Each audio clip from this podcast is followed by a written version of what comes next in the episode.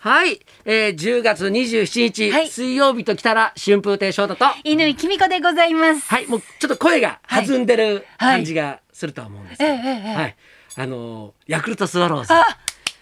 優勝いたしましたおめでとうございます。スワローズファンが多いビバリーヒルズですからね。はいそうですよねええもうスワローズは、はいあの伊勢山ちゃんがフはいはいはいァンでしょ、ではい高田先生もちろんなんと言っても高田先生ええスワローズでしょ、はいええもう嬉しいですよねえ、六年ぶりの優勝ということで、はいはいはいええおめでとうございます。もうね、はい今年のスワローズはね、えもう最初はどうなることかと思ったんだけど、はいもうだんだん強くなってさ、えやえっぱなんかこう試合を重ねるごとにちょっとこえうえまとまってきてる感じ、おーでもう最後の方なんか負ける気しなかったもんうね、んもうもうなんか今年は良かったわ、うんなんかこうなんかなんていうの、はいなんかこう全員でやってる感みたいななるほど。野球団体競技だぞっていうなるほど、なるほど。ここが良くてもダメなんだみたいほうなほうほうほうほう。みんなそこそこでも大丈夫っていう。ええなんかね、ちょっと、スワローズらしい優勝で。なんかこう見てて、んまあ、こりゃ優勝するわなっていう感じでしたか。う。そう、そうですね。あやっぱ途中からーえね、えええ。もう、まあ、あのね、阪神とずっとこうね、はいはいあの一位とか競りね、を合ってね、争ってましたから。えええいやー、だって、これもしかしたらさ、はい。オリックスが優勝する可能性もあるわけじゃないですか。はい。そうすると、はい去年、はい。最下位だったはい者同士がおー優勝争うっていう、うわー、ドラマチック。今までなかったんじゃないかな。おーそういうことが。いや、これは盛り上がりますよね。だすごい盛り上がると思いますよ。ええ みんな本当に。いええやだからすごい今楽しみにはいおめでねとう。ございます。美味しいお酒が飲めたんじゃないもでうしょうか。本当ですよ。だからはいだからあのねでもね本当に安心してるのはねうんあのセリーグの審判だと思うわ。うーん、というのを。これねあのはい9月13日なんですけどはいはいスワローズが中日と戦ってたんですよはい。その時に首位が阪はい。神でスワローズが追っかけてたのねほ。うほう。でその時にうんあのーこれものすごいややこしいんだけど、うんうんあのー審判の人が、はいあのーそのコールをの、まあ、しなかったんですよ遅れたんですよコールというのは。そのアウトはいはい。政府のはい判定のコールを、はいアウトのコールをしなかったんですうよ。ん。で、うんアウトのコールがないから、うんあのそのあのホームにこう突っ込んだんだけど、はいえでそれがまああのそのホームに突っ込んだやつがアウトになったんで、はいそれで試合が終わっちゃったんですよ。はい。ね、はい。でですごい抗議したんだけど、うん中日の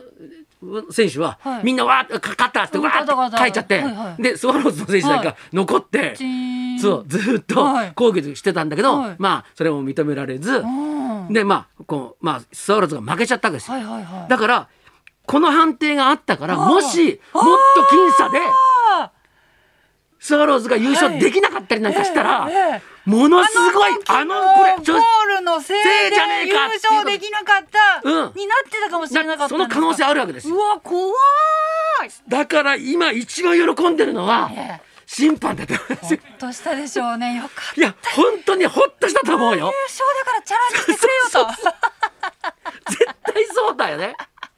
だって一生言われるんだとよ。そうですよねもしその僅差でね、はいあのまくもしそえのえスワローズが優勝できなかったらは、いええあいつがっていうことになりかねないわけじゃないですか。また翔太さんもみんなが忘れてたことを 掘り返してきますね忘れないよ。いやみんなもう優勝で多分そのこと忘れてましたよヤクルトファンも ずっと根に持ってたんだずーっと言にもまた言ってやろうと思って優勝できなかったら絶対言ってやろうって思ってたんですか9月13日からずっそとうそう。その日その日 からスワローズが優勝した場合とできなかった場合のことを想定して。えあの試合でチームの勢いが落ちたんだとかって優勝しなかった場合は言ってっていうことを考えたんです。なるほど、ええ寝かしてたわけでえすえね、で放送前にちはいょっと資料を出してもらって、 い、間違いないかやだけどすごい難しいああのシーンだったんです、はいだからこれもう審判の人が悪いとも言えないようなうんもうもうわーって試合動いてる最中のことだから、はいすごい難しいんですよ。ビデオ判定とかできる感じではなかったんですか、いね、やだからそのホームに突っ込んだとこのアウトだけをビデオ判定したのよ。うーんその前のことはさまあちょっとだからうちょっとまあまあっていまあう、まあまあまあね人間ですもの、そうそうそうていうだからことですよこねれはもうはい本当にしょうがないんですよ。ええあのねはいいやこれ本当にそのこれでコールしたりするのは本当にこの最中コールするのは難しいなと思うけど、はいまあまあそういうことなんですよ。審判って重要な仕事です審ね。判の人ってつこの試合見てて、はいい、やもうしまあスワローズファンとしては釈然としないけれども、ええだけどいや審判の気持ちもねえ抗議されていながら、ええまあ確かにそうなんだけどなって思いながらも。もごもごしちゃいますよね。そういやそうじゃありませんよって言わなきゃいけうんはないいお仕事でしょ、はいだから審判のいやー方も大変ですよ美味しいお酒飲めたでしょうね、審判。多分お酒あよかった おめでとう。うちで本当にそういうことになったと思いますよ、えええいや何はともあれいやいやいやだからおめでとうもございうますもうスワローズ優勝した優勝したんで、うんはいあとはもう清水エスパルスですなるほど、サッカー。はい、はいはい清水エスパルスが、はい今ちょっと危険な位置にいるのでそうなんですか。はい、もうぜひまたあのこの試合でね、はい勝ち点3を勝ち取ってもらいたいな、い早く安心させてもらいたいな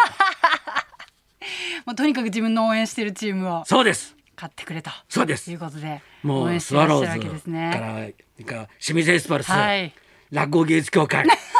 この選手の皆様には頑張ってもらいたいなって思ってるわけですよ。はい、あ昨日のですね、優勝の様子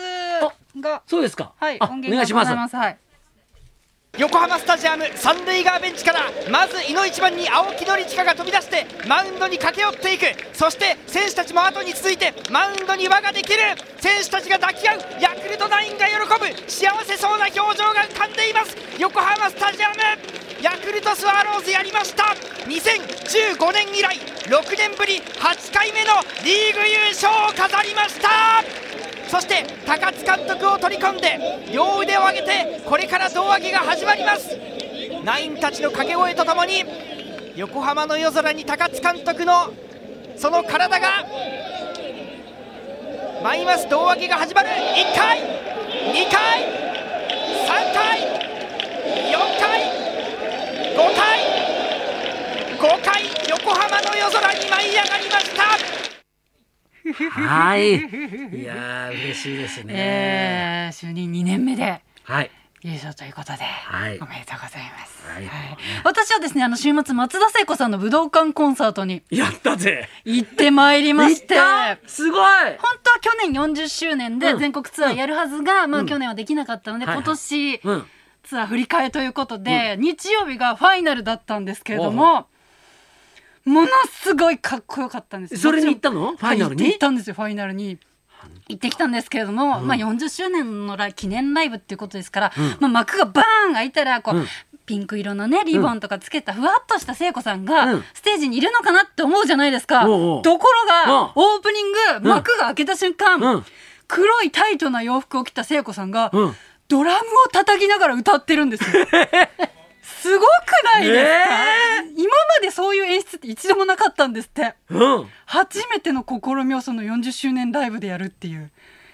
かっこいいね。かっこいいですよね。で、その後の衣装もホットパンツで、うんものすごい激しい踊りをうん踊りながら歌ってらして、うんうんもう全然守りに入ってないっていう、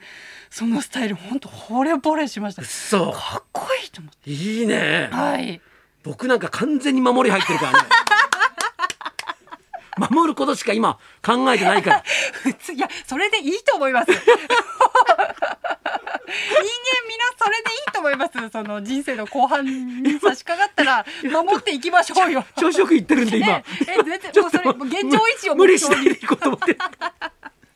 それであのアンコールのコーナーうんうにんいつもファンの人が「あ聖子ちゃんセーシェルの夕日歌って」みたいな感じで客席から声をかけると聖子さんがそれに応じてくれるっていう演出が結構毎回おなじみになったんですよ。でも今回は声を出せないので、そうかそうか。ファンの人たちがこうフリップみたいなのを持ってきてて、うん自分の歌ってほしい曲うをんリクエストのあのアンコールの時にうん掲げてるんですよ。リクエストカード出すんだ。そうそうこれ歌ってほしい、うんこれってこれって言って出してるんですよで聖子さんがそれ見て「ああアンコールありがとうございますあ皆さんのリクエストバラッバラですね 皆さん個性的じゃあ分かりました左から順番に」って言って全部アカペラで歌ってくれるの。 翔太さん言葉を調べるのやめてください。そんなこと言うなよ。 したらねねね。じゃあこのネタやってとか言ったら、はいそれずっとやってるとそうことでしょ。そういうことですそういうことですでファンの人も分かってるから、うん昔のアルバムのあんまりその知られてない曲とかわざとリクエストするんですよ。嫌な それそれさあの寄せで紙切りの人にさ難しい題出すのと一緒じゃないですかいいじゃんちょっと慣れ親しんだやつでいいじゃんよリクエス トだって聖子さんも、あーあの曲ね、ほんほんほんって歌って、合ってる合ってるって言うからへえ そんなやりとりもあったりしても、なんか逆曲名当てクイズみたいな感じで。軽くちょっとこうそうですワンフレーズはい歌って歌ってくれるんだ歌ってくれるんですよ。ファンの人はたまらないねそそうれアカペラでですよ、全部。すごいラ落語はいつもアカペラですけどねあそうです はよね、いはいじゃあそろそろいきますか、はい、寄せのバンドがレコード発売三遊亭小遊三師匠生登場乾のショートエッセイしばし継続春風亭昇太と乾きみかのララジジオオビビババリリーーヒヒルルズズ